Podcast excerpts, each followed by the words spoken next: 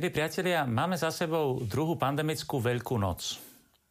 Druhú vlnu pandémie spoločnosť prežívala ako si menej zomknuto, menej trpezlivo, menej solidárne ako tú prvú vlnu, hoci tá druhá bola neporovnateľne ničivejšia. Ľuďom už ako si dochádzala trpezlivosť. Prichádzal na rada aj hnev a rozhorčenie. Trochu mi jednotlivé fázy pandémie pripomínali medzi psychológmi veľmi diskutované fázy zomierania, o ktorých hovorila kedysi švajčiarska psychiatrička doktor Elizabeth Kübler-Rossová. Možno vidieť istú analógiu so správaním spoločnosti, ktoré tiež v tomto období čosi zomiera. Pripomeňme si fázy. Prvá odmietania izolácia, v ktorej človek chorobu popiera. To sme vnímali najmä v prvej fáze a počas leta. Druhá fáza hnev, je to búrenie sa proti realite, v ktorej sa človek ocitne, lebo pred ňou nevie uniknúť, hľadá vinníkov. A to sme videli v tej druhej vlne. Tretia fáza, vyjednávanie. Je to etapa, kedy sa prejavuje detinskosť, kedy z toho chce človek nejako bezbolestne vyklúčkovať, dúfajúc, že to nejako uhrá, keď bude spolupracovať. Štvrtá fáza je depresia, je to fáza, keď človek je už nútený čeliť realite a naplno si prežiť aj strach, keď čeli situácii v jej dramatickosti a už nechce uhýbať. A po piaté, súhlas. Posledná fáza je najdôležitejšia. Súhlas môže spočívať buď v rezignácii, alebo v seba prekročení. A aj v cirkvi prežívame podobné postoje. Ľudia v prvej vlne buď popierali samotnú pandémiu, alebo jej reálne nebezpečenstvo, alebo sa usilovali e, izolovať v strachu, alebo vyjednávajúc dúfali, že keď budú spolupracovať, všetko rýchlo pominie. V druhej vlne to bolo horšie, lebo to nefungovalo. Pandémia prišla s novou ničivou silou, na čo mnohí reagovali hnevom, hľadali vinníkov, ďalší, ďalší vyjednávali, ako z toho vyklúčkovať. A v tejto fáze zaznevala kľúčová otázka. Stačí sa kresťanovi modliť doma? A niektorých čaká azda ešte štvrtá aj piata fáza, a keď by sme sa k nej dopracovali tak, aby nás táto doba zmenila k lepšiemu, k prijaťu reality, aby sme sa otvorili pre prijatie reality a pokúsili sa prekro- prekročiť samých seba, otvoriť sa k novosti, k tomu, aby sme sa zmenili k lepšiemu. Je zaujímavé, že doktorka Kübler-Rosová napísala aj knihu o zomieraní s príznačným názvom Smrť posledné štádium rastu. Pandémia je pre nás aj akýmsi duchovným zomieraním. Podľa Evangeliového, keď pšeničné zrno nepadne do zeme a neodumrie, zostane samo. Ale ak odumrie, prinesie veľa ovocia. Aby sme sa mohli otvoriť Božiemu pôsobeniu a čeliť realite, prijať ju a dovoliť jej, aby e, nás premenila, e, chcel by som vás pozvať v tejto relácii zamyslieť sa nad otázkou, ktorá teraz zaznieva z časti ako prejav hnevu, z časti ako vyjednávanie, z časti ako prejav depresie a únavy Stačí sa kresťanovi modliť doma? Niektorí už majú plné zuby toho, že nemôžu ísť na svetú omšu. Ani jednoduché áno, ani jednoduché nie e, je dostatočne pravdivá odpoveď. Ježiša často dostávali farizej do situácie buď alebo. Treba alebo netreba platiť dan cisárovi. A Ježiš obyčajne išiel do hĺbky a ukázal tretiu najbohatšiu cestu, ktorá reflektovala aj hlbiny Božie, aj realitu sveta, v ktorom žijeme. Dajte Bohu, čo je Božie a cisárovi, čo je cisárovo. Kresťanovi, katolíkovi nestačí modliť sa doma a nemôže súhlasiť, že mu stačí, že Boh je všade prítomný. Ale kresťan katolík nemôže ani povedať, že keď nemôže ísť do kostola, tak nemá možnosť žiť autentický, plodný duchovný život.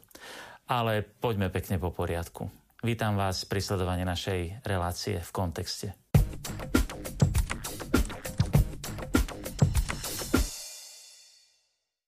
Milí priatelia, zdá sa mi, že jedným z najpriliehavejších biblických obrazov tejto doby je rozprávanie o babylonskom zajatí. Pre Židov to bolo duchovné vyhnánstvo. Babylonské zajatie, exil, alebo nazvime ho babylonské vyhnánstvo, bolo národnou tragédiou, jednou z najbolestivejších v dejinách spásy vyvoleného národa. Starozákonný chrám, obety, sviatky, kult v Jeruzaleme, to všetko bolo zničené. A Izraeliti boli 70 rokov vo vyhnanstve. Čo im zostalo? Obriezka, starozákonná sviatosť, ktorá bola predobrazom krstu a Božie slovo, sveté písma a tradované pamäte otcov a exiloví proroci. Toto všetko im pripomínalo ich náboženstvo a prítomnosť Božiu. Žalm 137 snáď najlepšie vyjadruje duchovné rozpoloženie Izraelitov v Babylone. Na brehu babylonských riek, tam sme sa dávali a plakali, keď sme si spomínali na Sion. Lebo tí, čo nás zajali, žiadali od nás spevy. Zaspievajte nám nejaké piesne sionské. Akože môžeme spievať pieseň pánovu v cudzej krajine? Keby som Jeruzalém zabudol na teba, nech mi odumrie pravica, keby som Jeruzalém nepovýšil za vrchol svojej radosti. Milí priatelia, nie sú tieto slova ozvenou toho, čo tieto týždne ba mesiace zažívajú veriaci kresťania odlúčení od novozákonnej bohoslužby, najmä obety svätej Omše a od sviatosti. A dnes niektorí hovoria veľmi zjednodušene, modliť sa môžete aj doma. Boh je všade. My, kresťania, a v tomto celkom osobitným spôsobom my, katolíci, sa tým tak jednoducho nemôžeme uspokojiť. Tak ako Izraeliti prežívali svoju vieru navonok prostredníctvom starozákonného kultu, obradov, obiet, tak aj katolík prežíva svoju vieru prostredníctvom sviatosti, bohoslúžieb, najmä eucharistickej obety Sv. Omše. Kresťanské náboženstvo je vtelené náboženstvo, náboženstvo vteleného Boha je to viditeľné a hmatateľné náboženstvo. A sama církev je zhromaždenie, je to jej vnútorná povaha byť zhromaždením. Stáva sa viditeľným znamením, akoby sviatosťou. A práve táto sviatostnosť, sviatostná povaha našej viery najlepšie vyjadruje, prečo je tento stav pandemickej izolácie pre kresťanov akýmsi duchovným vyhnanstvom. Kresťanstvo nie je akési eterické, nadpozemské, nemateriálne náboženstvo. Je to náboženstvo vteleného Boha.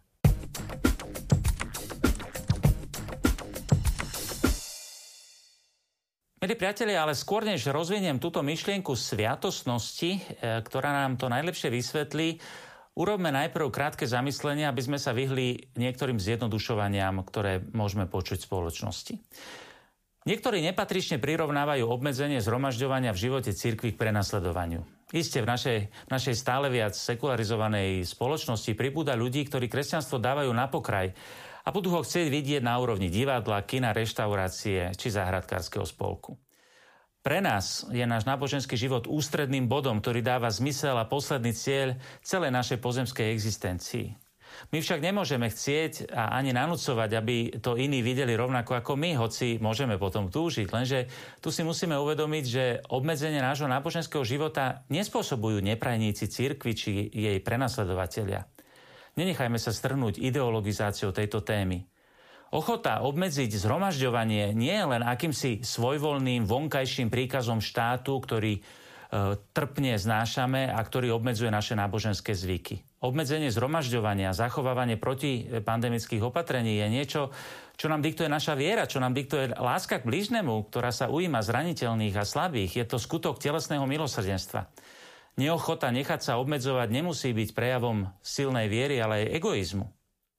Pri tejto poznámke chcem zdôrazniť ešte jednu vec. Pandémia nás môže usvedčiť v prvom rade zo všetkých druhov povrchnosti nášho kresťanského života.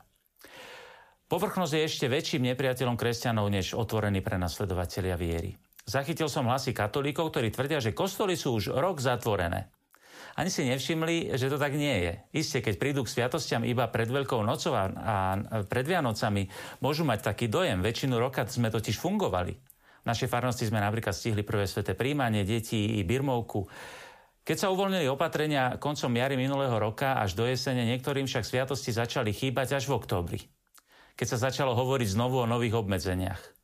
Lenže katolíkmi sme po celý rok ak kvôli obmedzeniam nemám možnosť prijať sviatosti práve v tých naj, pri tých najdôležitejších sviatkoch, pretože sú to najinfekčnejšie mesiace, čo mi bráni, aby som to urobil počas celého veľkonočného obdobia, ktoré trvá niekoľko týždňov? A čo mi bráni, aby som tak urobil cez leto, či v iné časti roka? Jeden môj farník ma od jary prosil o generálnu spoveď. Chcel byť pripravený v tejto pohnutej dobe. Keď sa uvoľnili opatrenia, sme si našli v lete čas, Vykonal si krásnu celoživotnú spoveď v pokojnom období. A na jeseň ochorel na COVID. Po niekoľko týždňovom boji s chorobou zomrel vo veku 62 rokov. Pripravený. Ešte aj v nemocnici prijal opäť sviatosti. Božia prozretelnosť neopustí tých, ktorí ho úprimne hľadajú. Keď však katolík chce, aby sa všetko podriadilo jeho momentálnym rozmarom, deň pred Vianocami alebo Veľkou nocou, lebo vtedy je on zvyknutý sa raz do roka vyspovedať, tak má iste pocit veľkého náboženského obmedzenia. Musíme aj prehodnotiť svoje náboženské praktiky a objaviť aj povrchnosť. Kto spôsobil vyhnanstvo Izraelitov? Babylončania. Ich vojenská invázia a politická nadvláda. Kto spôsobil prenasledovanie cirkvy počas komunizmu? Ideologický režim. A kto spôsobil duchovné vyhnanstvo pandémie? Vírus.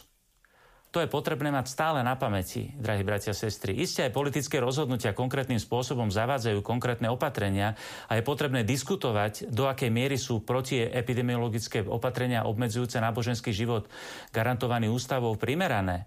A to nie je také ľahké určiť, pretože vírus ako nepriateľa len postupne spoznávame a nevieme odhadnúť dôsledky.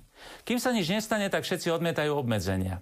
Keď však prídu stovky a tisíce mŕtvych, potom sa hľadá výnik. Po vojne je každý generál, lenže tí, ktorí rozhodujú, či už v štáte alebo v cirkvi, nositeľia úradov, nesú zodpovednosť. Nemajú sa správať podľa aktuálnych nálad spoločnosti. Keď sa nič nestane, sú obvinení z preháňania. Keď sa niečo stane, sú obvinení z nedostatočnej razancie. Lenže jedna z fáz zomierania, ako sme videli, je vyjednávanie. Mnohí by boli najradšej, keby sa to vyriešilo nejakým zázračným spôsobom tak, aby oni nemuseli nič znášať, aby ich to nič nestálo. A to sa týka aj nás katolíkov. Aby náš spôsob náboženského života, na ktorý sme zvyknutí, nebol nejako dotknutý. Lenže to tak jednoducho nejde. Je dobré, že otcovia biskupy sa snažia o dialog s vládou, podobne ako v iných krajinách, aby obmedzenie náboženského života bolo adekvátne pandemickej hrozbe. Aby církev našla aspoň obmedzený, nevyhnutný, individuálny spôsob svojho pôsobenia, aby nebola porušovaná náboženská sloboda politickým tlakom tých, ktorí podceňujú náboženský život alebo ním pohrdajú. Keď sme vo februári či marci mali 5-násobne väčšiu umrtnosť než Taliansko, bolo treba zaťať zuby a vydržať. Církev však nie je ani akýmsi komerčným podnikom na rozptýlenie. Je nasadená v službe človeku. Desiatky kňazov nasadzujú svoje zdravie a životy v nemocniciach, aby boli blízko najmä pri tých, ktorí to najviac potrebujú, chorí a ohrození na živote. Tam ide nielen o život, ale aj o väčšinu spásu. Predčasom, keď vírus zasiahol len nás kňazov našej farnosti, mnohí spozornili. Šíri sa tak, totiž taký mýtus, že v kostole sa nikto nikdy nenakazil. Viacerí boli vystrašení, keď niektorí boli v nejakom nevyhnutnom kontakte s nami. Uvedomili sme si viac, aj oni si uvedomili viac, že skutočným nepriateľom je vírus, že to choroba nás vyháňa do izolácie, nie neochota kňaza či biskupa alebo politické prenasledovanie. Kým sa nič nestane, tak voláme po uvoľňovaní opatrení. A keď sa niečo stane, potom sa vyvodzuje zodpovednosť. Nie je na mieste porovnávať pandemické opatrenia s totalitným prenasledovaním náboženstva. V spoločnosti je však samozrejme ťažké predstaviť sekulárnemu človeku duchovné potreby veriacich, ktoré sú nielen na úrovni fyzických potrieb, ako sú potraviny, ale o tom, ako to hovorí slávne biblické, nielen z chleba žije človek. Tu by som zdôraznil dve veci. V sekulárnej spoločnosti treba vysvetľovať, že tu nejde o rozmary církvy. Žiaľ, mnohí politici hlásiaci sa k cirkvi i tí, ktorí sa netaja nesympatiou voči nej, používajú církev a jej život ako politickú kartu. Možno by pomohlo vidieť, ako sa v tomto náročnom čase niektorí ľudia doslova z prachu postavia na nohy po krátkom stretnutí s kňazom pri Svetej spovedi alebo po Svetom príjmaní. A majú silu na ďalšie dni a týždne, aby čelili ťažkostiam, slúžili chorým či čelili ekonomickým, existenciálnym či zdravotným ťažkostiam vo svojich rodinách. Neraz je to účinnejšie ako hodina u psychológa a ten určite zakázaný nie je. Rozumiem, že niekto neverí na toto nadprirodzené pôsobenie, ale sú aj ľudia, ktorí neveria, že im pomôže psychológ. Tu sa očakáva práve tolerancia. Všetci odborníci sa zhodujú, že psychické a duchovné zdravie človeka je rozhodujúce v týchto krízových momentoch. A církev bola vo všetkých takýchto obdobiach kríz prvej línii nasadenia. Keď však naši veriaci vidia dlhé rady pred výdajnými miestami rozličných predajní, a do kostolov prichádzajú policajné zásahy, lebo sú tam dvaja či traja ľudia v tichej modlitbe, ťažko sa našim veriacim vysvetľuje, že štát berie vážne ich náboženské potreby. Nie sa čo čudovať, že sú veriaci niekedy znechutení z nieraz politicky motivovaného odstavenia činnosti cirkvi na poslednú koľaj. V Taliansku napríklad už v máji minulého roka urobil štát konkrétnu dohodu s konferenciou biskupov Talianska o medziach pôsobenia cirkvi počas pandémie.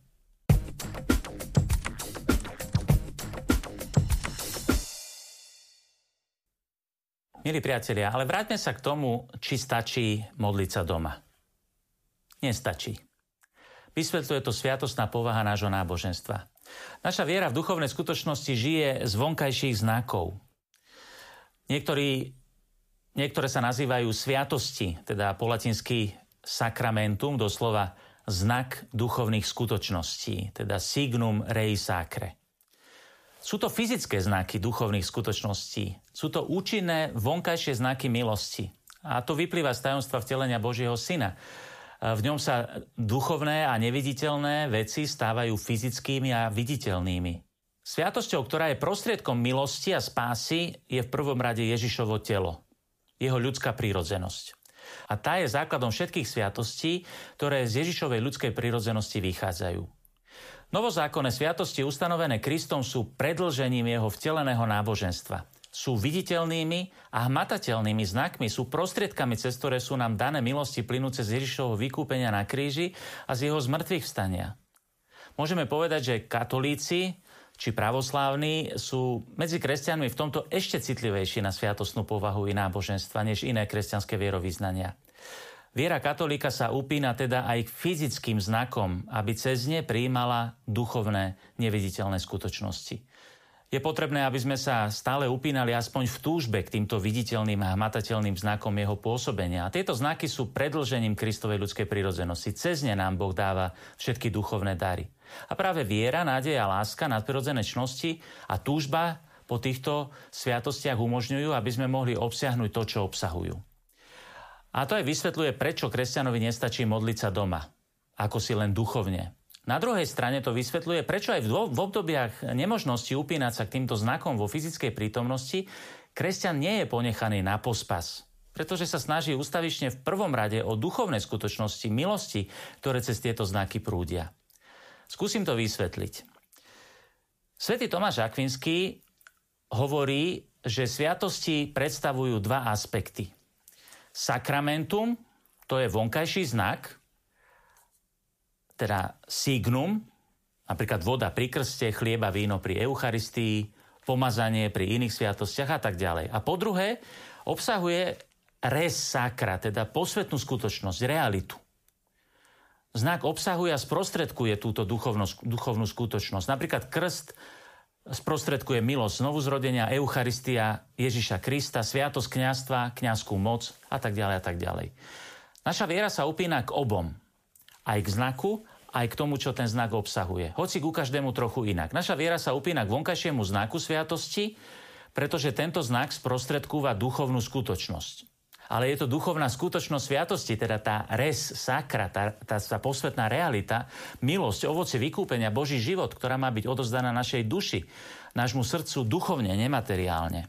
A tak môžeme správne pochopiť aj duchovné sveté príjmanie, či duchovné prijatie sviatosti pokánia, alebo aj duchovné prijatie krstu, ktorý sa nazýval krst túžby, čiže človek môže prijať milosť krstu už tým, že po ňom túži, a keď, e, aj keď ho nemôže prijať z nejakých vonkajších dôvodov. Duchovné príjmanie sviatosti nenahrádza ich fyzické prijatie, ale sa v prípade vonkajšej prekážky, teda keď ich nemožno prijať, vždy upína k vonkajšiemu znaku – napríklad tak Svetej Omše, k Svetej Omši, k premenenej hostii a vínu, k rozrešeniu pri Svetej spovedi, ku krstu, ku krstnej vode, pretože túžbou po vonkajšom znaku môže mať účasť na tom, čo obsahuje teda na Božej milosti. Svetý Tomáš Akvinský píše, že Eucharistiu možno prijať tromi spôsobmi. A toto učenie prebral potom aj Tridentský koncil.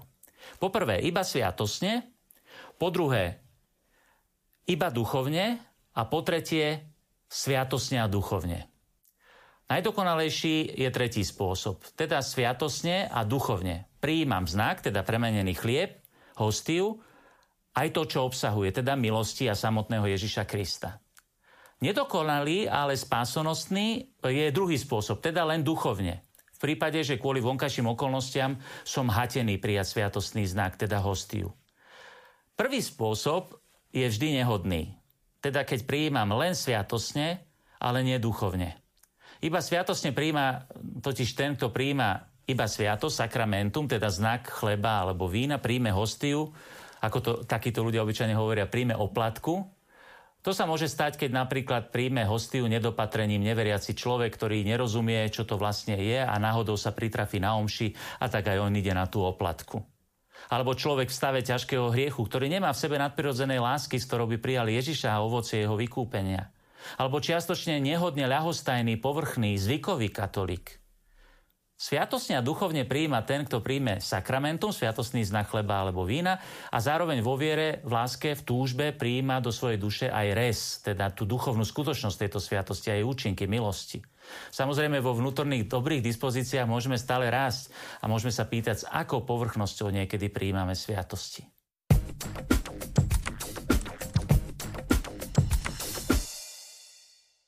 Milí priatelia, a tak, hoci kresťan životne potrebuje aj fyzické znaky Božej prítomnosti, ktoré nám dal Kristus, kresťan sa vie v mimoriadných situáciách prispôsobiť.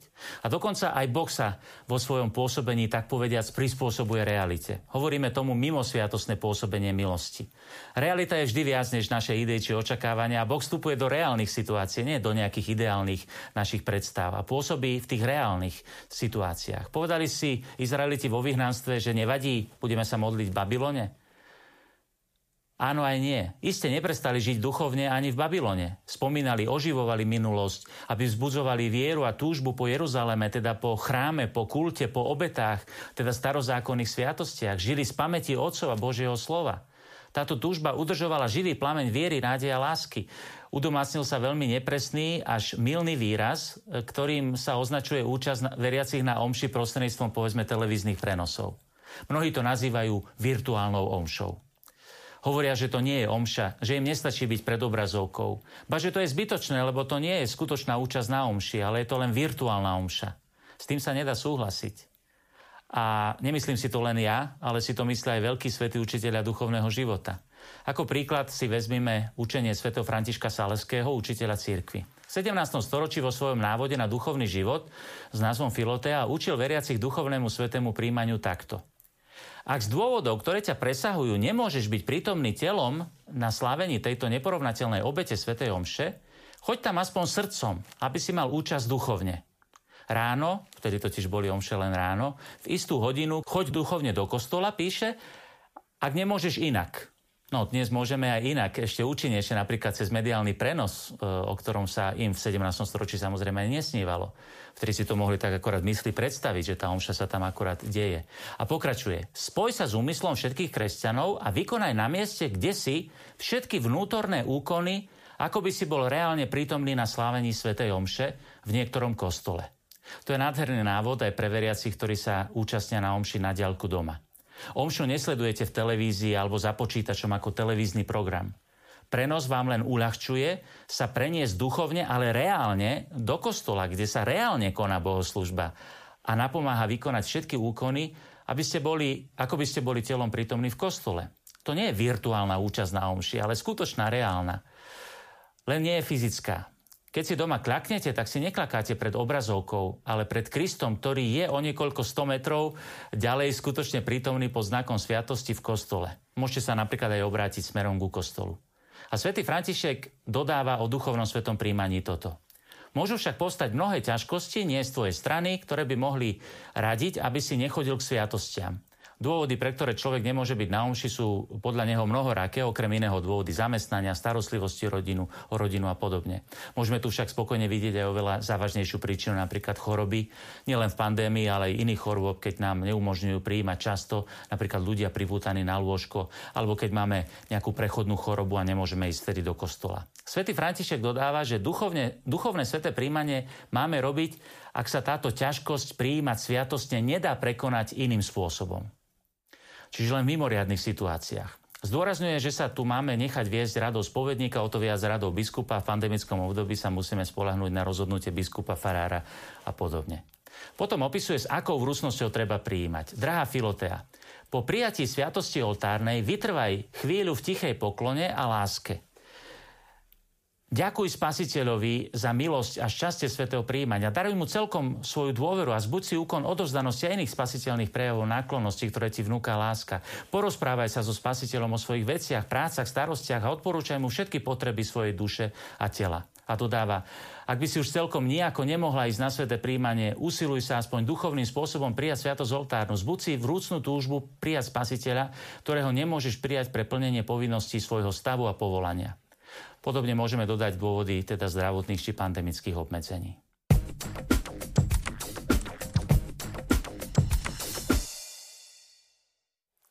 Milí priatelia, na záver kniha Kroník opisuje, že Izraelici sa dočkali slávneho návratu z babylonského zajatia do Svetej Zeme z rozhodnutia nového perského kráľa Kýra.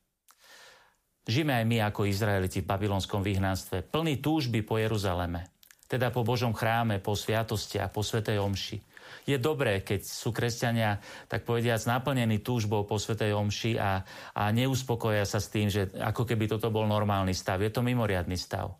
Ale zároveň e, nezostaňme, neopúšťajme sa, ale žijeme z tej túžby a očakávajme oslobodenie a slávny a radostný návrat do Jeruzalema, keď sa budeme môcť vrácať postupne ako Izraeliti z babylonského vyhnanstva do našich kostolov, k sviatostiam, svetej omši, k bratskému spoločenstvu církvy. Ale je tu jeden veľký rozdiel od babylonského zajatia.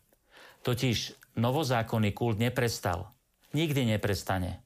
Stále sa, hoci neverejne slávi Sveta Omša, stále sa vysluhujú sviatosti, aj keď obmedzene a my sa k ním nie bez duchovnej odmeny milosti máme stále upínať, máme po nich túžiť. Boh je stále Boh s nami.